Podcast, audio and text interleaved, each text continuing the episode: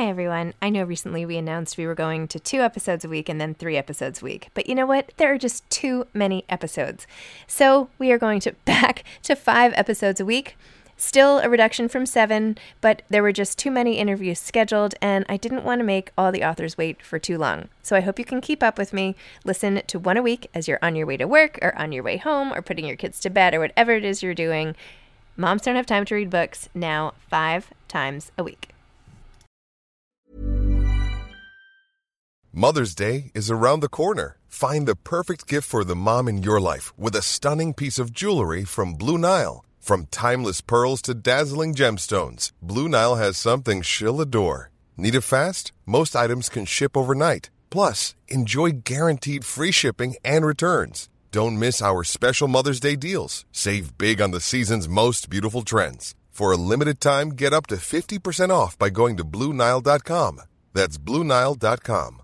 There's never been a faster or easier way to start your weight loss journey than with PlushCare. PlushCare accepts most insurance plans and gives you online access to board-certified physicians who can prescribe FDA-approved weight loss medications like Wegovy and Zepbound for those who qualify. Take charge of your health and speak with a board-certified physician about a weight loss plan that's right for you. Get started today at plushcare.com slash weight loss. That's plushcare.com slash weight loss. plushcare.com slash weight loss. Since 2013, Bombas has donated over 100 million socks, underwear, and t-shirts to those facing homelessness. If we counted those on air, this ad would last over 1,157 days. But if we counted the time it takes to make a donation possible, it would take just a few clicks. Because every time you make a purchase, Bombas donates an item to someone who needs it. Go to bombas.com slash ACAST and use code ACAST for 20% off your first purchase. That's bombas.com slash ACAST, code ACAST.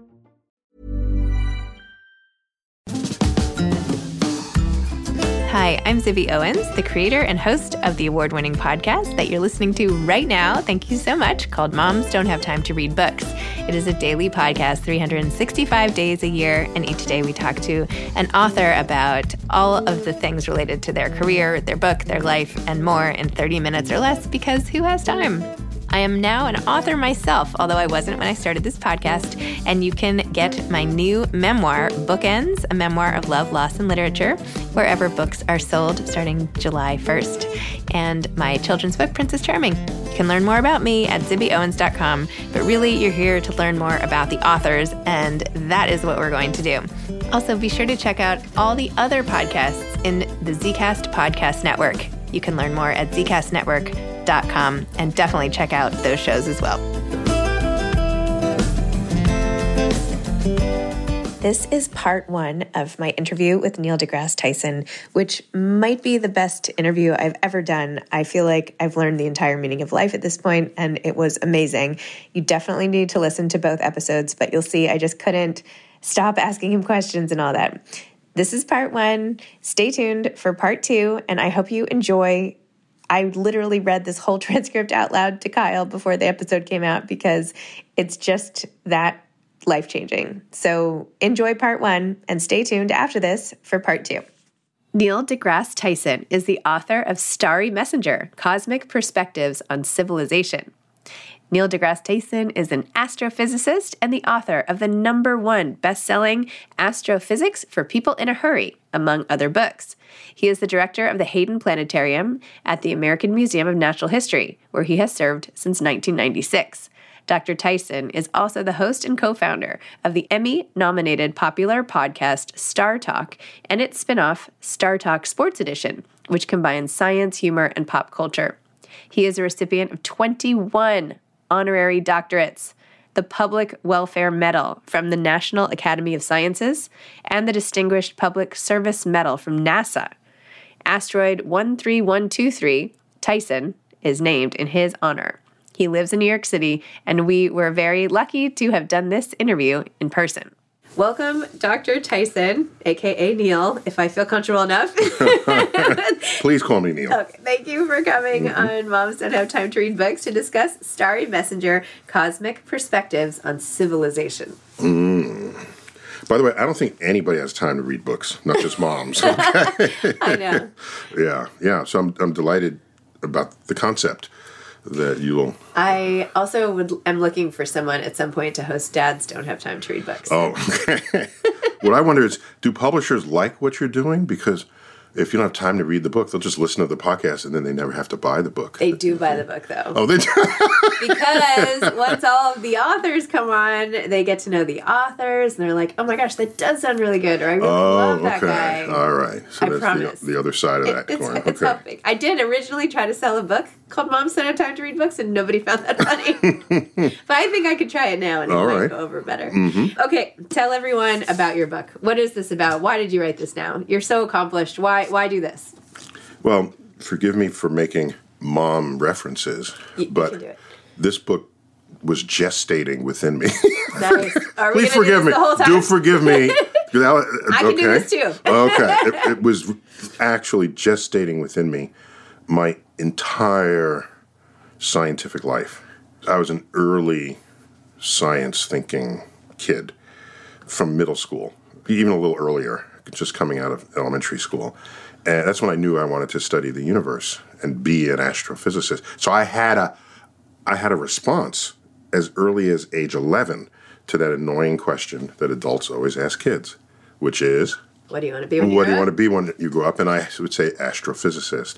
And you know, normally you say, "I'll be a you know engineer or lawyer." Oh, Aunt Betty is a lawyer. Uh, Uncle Joe's a doctor But no one knew any astrophysicists So that was a, those are pretty short think you're my first astrophysicist. Okay, that'd be that's not un, unlikely because there aren't many of us in the world. There's about actually numerically there's you know maybe eight to ten thousand astrophysicists in the world, and we're passing through eight billion people, and so if you do the math, that's one in a million. So if you're in the same room with an astrophysicist ever at all, that's your chance to ask all the questions because you never know when that occasion will ever repeat. But early on, even as a kid, I just look around and I'd see, like, I'd see full grown people saying things and doing things that made no sense. It's like, what do you do? Don't you know how the Earth works or how the sun? Haven't you thought about the statistics of this or the probability of this? Don't you know? And then I'd get older and it got worse and worse. You know, I'd visit Las Vegas. There are people at the roulette table. There hasn't been a seven in a while. It's due. No, it's not. Okay. no, it's not. Okay. And then I said, well, how come nobody knows this? And there's a big part of it is just we're not taught probability and statistics.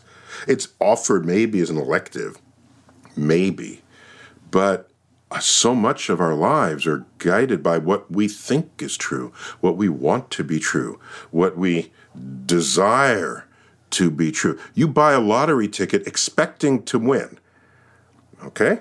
Expecting to win. You know, there's only one, I think, legitimate reason for buying a lottery ticket. But who am I to judge other people's motives? So let me pull, let me take a half step back from that and say, you know you're not likely going to win. You understand this. Okay. So maybe they do understand it, but then there's the hope. Okay. So I met someone who each week she would go through the those brochures of real estate, mm-hmm. have beautiful homes on beaches, and who, n- nobody love does. We I love, love you, you. You gotta love them. gotta you love gotta love those. yeah. And she said she buys one lottery ticket each week, and as she looks through the brochure, she imagines what home she would buy if she won the lottery. And so this brings her some psychological, um, not so much comfort, but joy. Okay. Just thinking about that. So I couldn't, I can't take that away from her. I'm fine. We'll we'll go with that. Okay.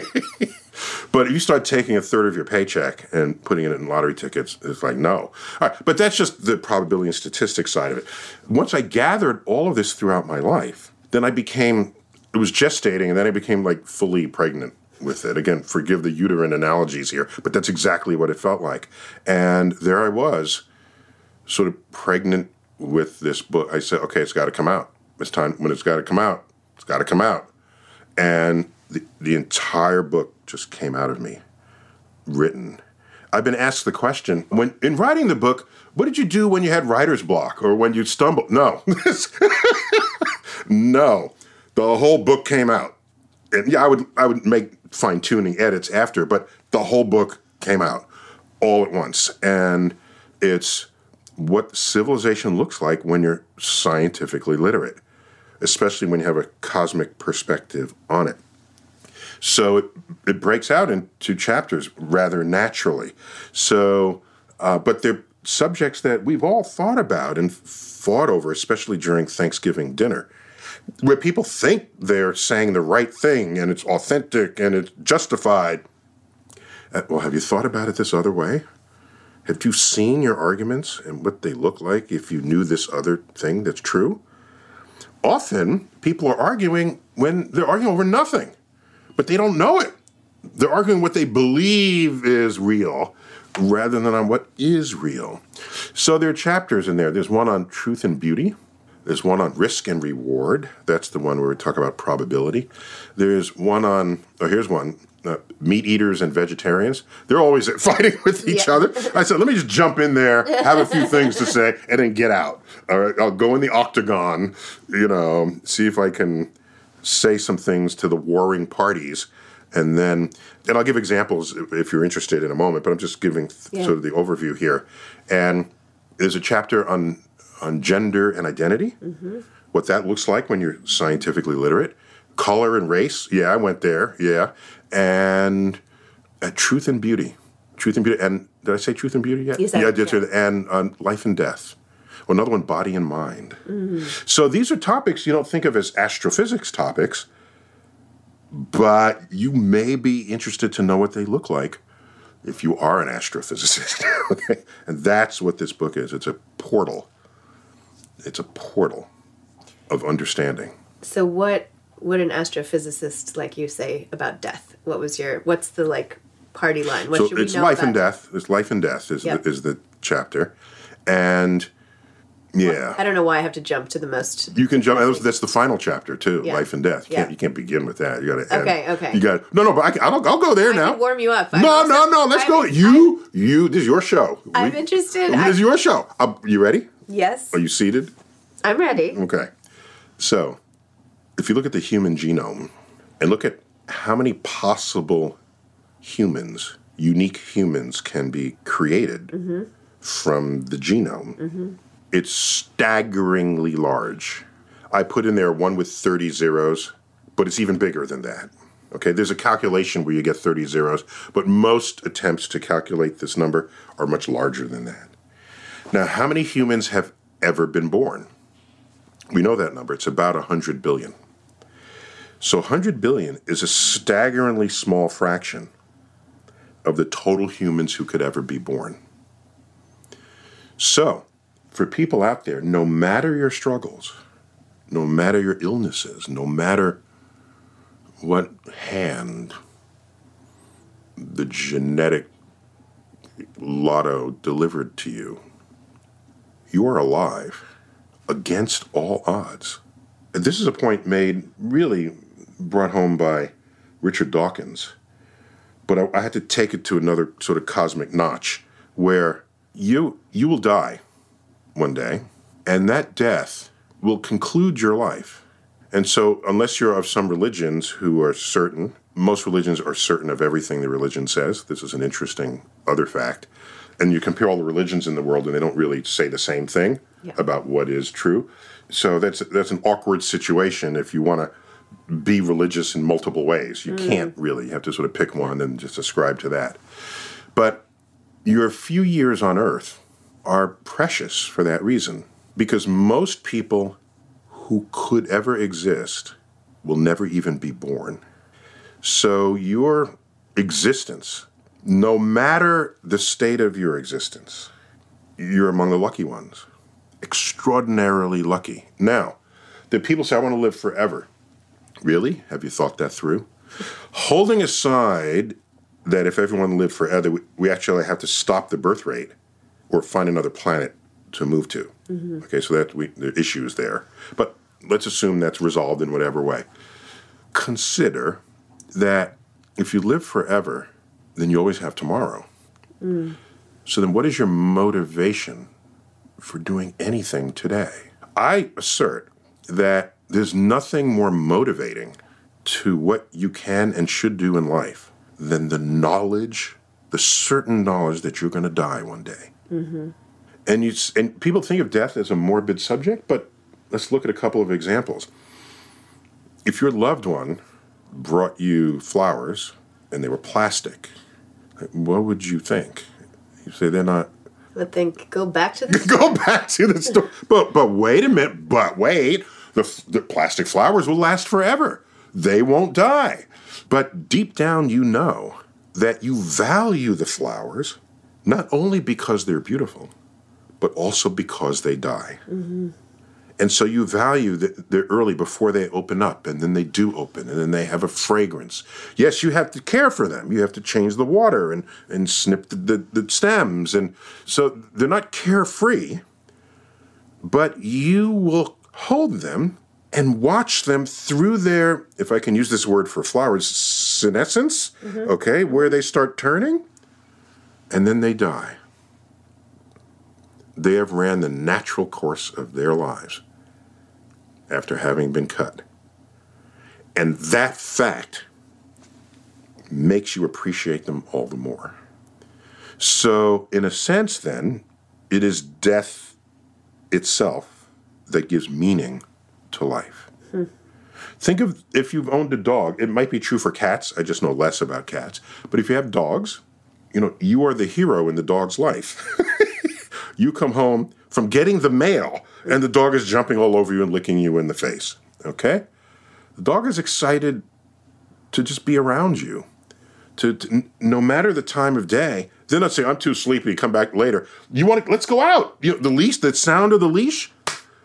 Okay, the dog is on top of that. For how long?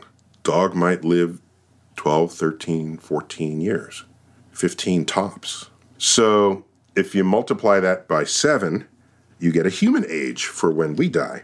Hence that famous formula dog years, mm-hmm. human years. So that got me thinking maybe a dog knows this. A dog is alive for only one out of seven days that you're alive. You live an entire week. That equals a dog a day in the life of a dog. Maybe the dog knows this. So the dog makes every day count hmm. in ways we might squander days in our weeks and in our months.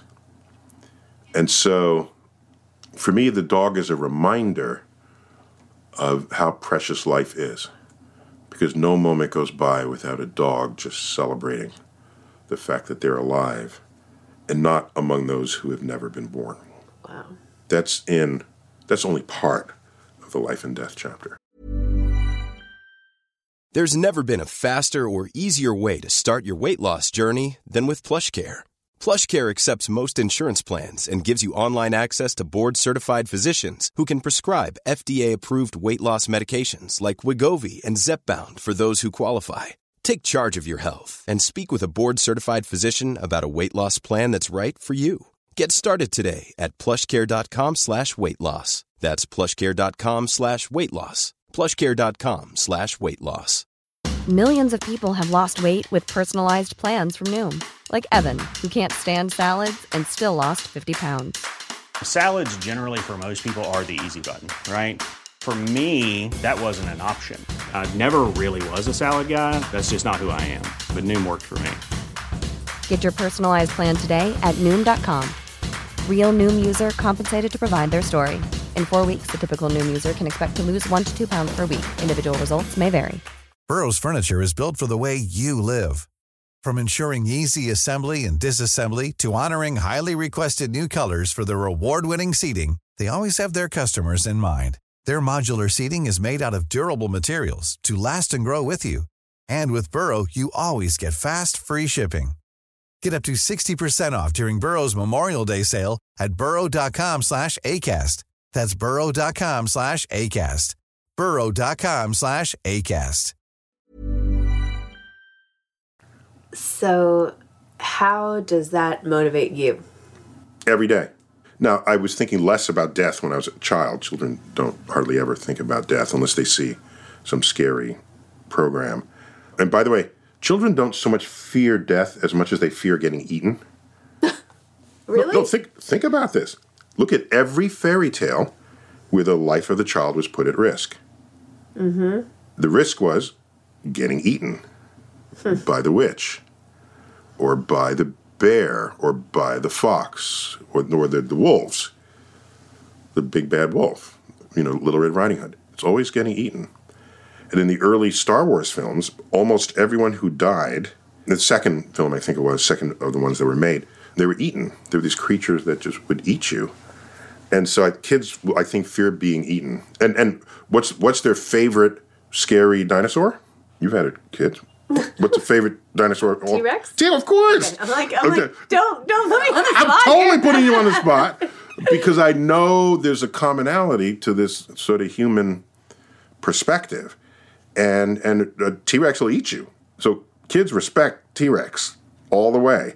And uh, what's their favorite object in the universe? Black holes. They'll eat you. Okay, but but my point is, I, I didn't think of death as a child, but I thought the universe is so vast, and I don't have much time. I mean, how much time? I'm going to live 80 years, perhaps, but um, back then I was thinking maybe only 70, 75, but we've got all gotten healthier since then. And I'm that old to remember when that's, I used to think that way. And there was so much to learn. I didn't want to delay the time I could take to learn about how the universe worked and the math necessary to speak in the language of the universe, to commune with the cosmos, as was my desire and ambition. And then I get older and then I have kids. And for me, the greatest kid wisdom was, especially when they're younger and infants, basically through toddlerhood, while you have to prevent them from killing themselves. So basically 0 mm-hmm. through three or 4 mm-hmm. That is watch at every second. Right. Five, they can run up and down the house and you know they're not going to do something completely stupid. So if your house is, house is generally childproof. But over those early years, it's like this is never going to end, and you don't get any sleep, and you're, and you realize the days go by slowly, mm-hmm. but the years go by quickly, mm-hmm. and that that's a it's a peculiar concept to embrace. But in terms of one's sense of time and how you use it, I want to make sure that now maybe this is because I'm an academic fundamentally, but no reason why other people couldn't feel this way. If there's a day where you don't learn something, it's you kind of wasted that day. Hmm. you kind of a little bit. There's a finite number of days you have left alive. Even though you don't know how many days there are, you know it's finite. Every day, every next sunset, sunrise. I don't want to use this analogy in this case, but it comes to mind. The prisoner in the jail cell, you put an X on the day. Mm-hmm. That's one less day for you. So it's a quote from Horace Mann, the educator. It was around early 1800s, actually. We all know there's a Horace Mann school, and we've heard the name, if, even if you don't know fully about the guy. He was an educator. At a, one point, I think, head of a university. And one of his last speeches to the students, he said, I beseech you to treasure this up in your hearts. Be ashamed to die until you've scored some victory for humanity. Hmm. And so, you know, in a free society, there's no obligation to do that. You can just live your own life and not help anyone. But, you know, I grew up in a pretty progressive household, and you're always thinking about the plight of others mm-hmm. who could benefit from you, your time, your energy, your resources. And so, fold it into learn something every day. Why not spend a little bit of your life lessening the suffering of others? And then the whole world is a little better off. Mm-hmm. And another piece of that is I don't ever want anyone to return a favor. Hmm. If I do you a favor, oh, I'll return the favor on it. No, pass it forward. I don't need your favor back. Okay? Just do a favor for someone else. Think about it. When someone returns the favor, it closes off. Mm-hmm. It stops the exchange of goodness mm-hmm. that could be moving through the world. But if everyone passed it forward, then it spreads in a good way. Yep. It spreads virally in a good way. Yep. And so, life and death, when you think of it scientifically, biologically, I think it brings focus to our lives. And on your deathbed, you know, I, I don't want to regret not having learned more, not having loved more, not having cared more. I want to be content and say, my time has come, my life is done. Now you can ask, well, what happens after death? A, you didn't ask that, maybe, or maybe you kind of asked it. What happens after death? Well, I, we know scientifically, okay? You have a certain energy in your body that's accumulated from the consumption of plants and animals throughout your life. If you're vegetarian, then it would be plants and possibly animal products like milk and this sort of thing. But in any event, it inv- no matter whether you're a meat eater or a vegetarian, you killed life forms to survive. Okay? Mm-hmm. Every life form on Earth does that except plants because they get their energy from the sun. So everybody else is killing something in order to. Okay, we get that. That's the great circle of life. We know the song from The Lion King. So, well, why do we do that? Well, it, there's a calorie content of the food we eat. Calories is the exact word for energy. We use the word calorie, but it is energy. Mm-hmm. Okay? How many calories does it have? Is the same question as how much energy does it have? Mm-hmm. You consume this. This builds your bone, your muscles and bones and tissues and enables you to move. But most importantly, it maintains your body temperature at 98.6 degrees, 37 degrees Celsius. It maintains that no matter what the temperature is outside. We're in a very comfortable room right now. It's maybe 72 degrees. You're 98 degrees. Why don't you just cool down to the seven? If you put food in here that's 98 degrees, it'll cool down to 72 degrees and within an hour. Mm-hmm. You don't you don't cool down. You have a furnace burning within you. A furnace generating that energy so that your whole body can function in an environment that pleases it, which is a 98 degree vessel. So most energy you consume is in the service of maintaining your body temperature. That's why we eat constantly. Morning, noon, and night. You know who doesn't eat constantly? Are cold blooded animals. They don't eat constantly. We like to think they do because when we show crocodiles, they're always ravenously hungry, and snakes always trying to take down a thing. But snake eats once a week. Crocodile, depending on how much, once a month. They are the same temperature as their environment. That's what cold blooded is. Mm-hmm. The same temperature. So they don't have to constantly consume energy to maintain their temperature. The point of all of this is the day you die, you no longer have a metabolism, so your body cools. It drops to what temperature? The temperature of its At the temperature surroundings. It drops to room temperature. Now, if you touch my hand right now, you know what touching another human being feels like. You ever touch the hand in the casket? Or you don't? You don't touch bodies and you don't touch dead bodies. I haven't. Okay. All right. Usually the hand is there because the hands are wrapped across the chest, Yeah. and you touch. Uh, try it one day. The first thing people notice: the body's cold. Now maybe the body just came out of the fridge, but usually if it's lying there for viewing, it's been there for at least a day or so. What you're noticing is not that it's cold; it's just not as warm as any body you normally touch. Mm-hmm. It's room temperature. Right. That's what you're noticing. Okay. So, the, in the act of death, what happens? Well, we know, let's say you go out through a series of strokes, all right? Little strokes that become bigger strokes. You can do neuroscans and you see a part of the brain, brain drops out. That lost oxygen is it's dead, basically. The person doesn't know language anymore. The person doesn't know who you are anymore. The person, the aspects of that person just begin to go away. So, everyone who wants to believe that you are something more than what's going on electrochemically in your brain, okay, but it's pretty convincing evidence that your brain is everything that you are. Because as we see the brain disconnect, you start disappearing. Everything we know about you. And it could happen another way. Maybe you can lose your personality, your charm, your all these pieces of you are happening electrochemically in your brain. And so, on death, scientifically, again, if, if you believe in souls and reincarnation and all this, in a free society, no one is going to take that from you.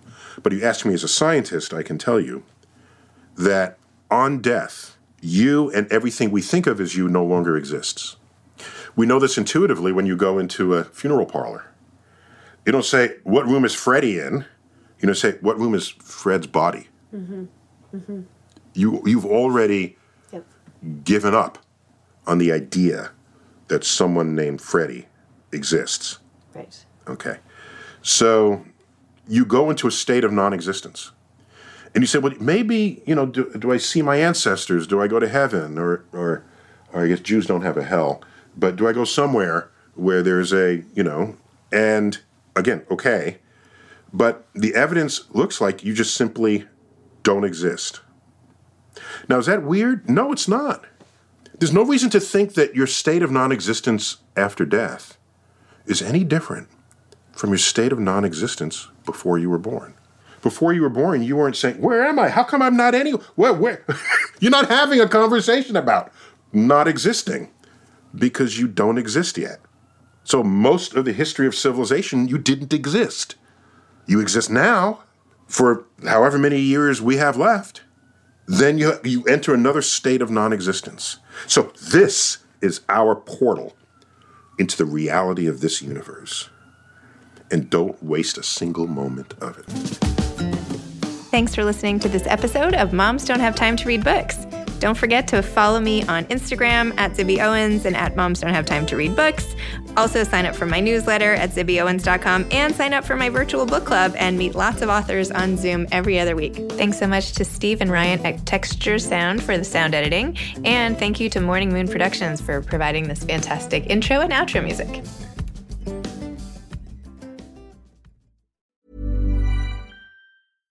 Mom deserves better than a drugstore card. This Mother's Day, surprise her with a truly special personalized card from Moonpig. Add your favorite photos, a heartfelt message, and we'll even mail it for you the same day, all for just $5.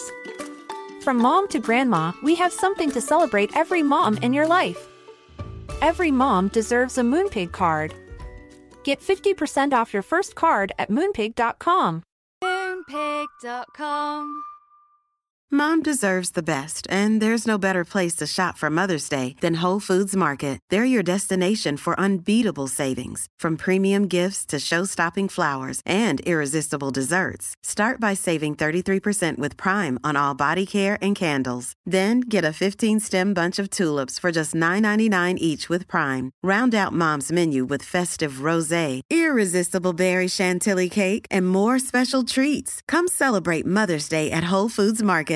Imagine the softest sheets you've ever felt. Now imagine them getting even softer over time. That's what you'll feel with Boll and Branch's organic cotton sheets. In a recent customer survey, 96% replied that Boll and Branch sheets get softer with every wash. Start getting your best night's sleep in these sheets that get softer and softer for years to come. Try their sheets with a 30-night guarantee. Plus, get 15% off your first order at bollandbranch.com. Code BUTTERY. Exclusions apply. See site for details.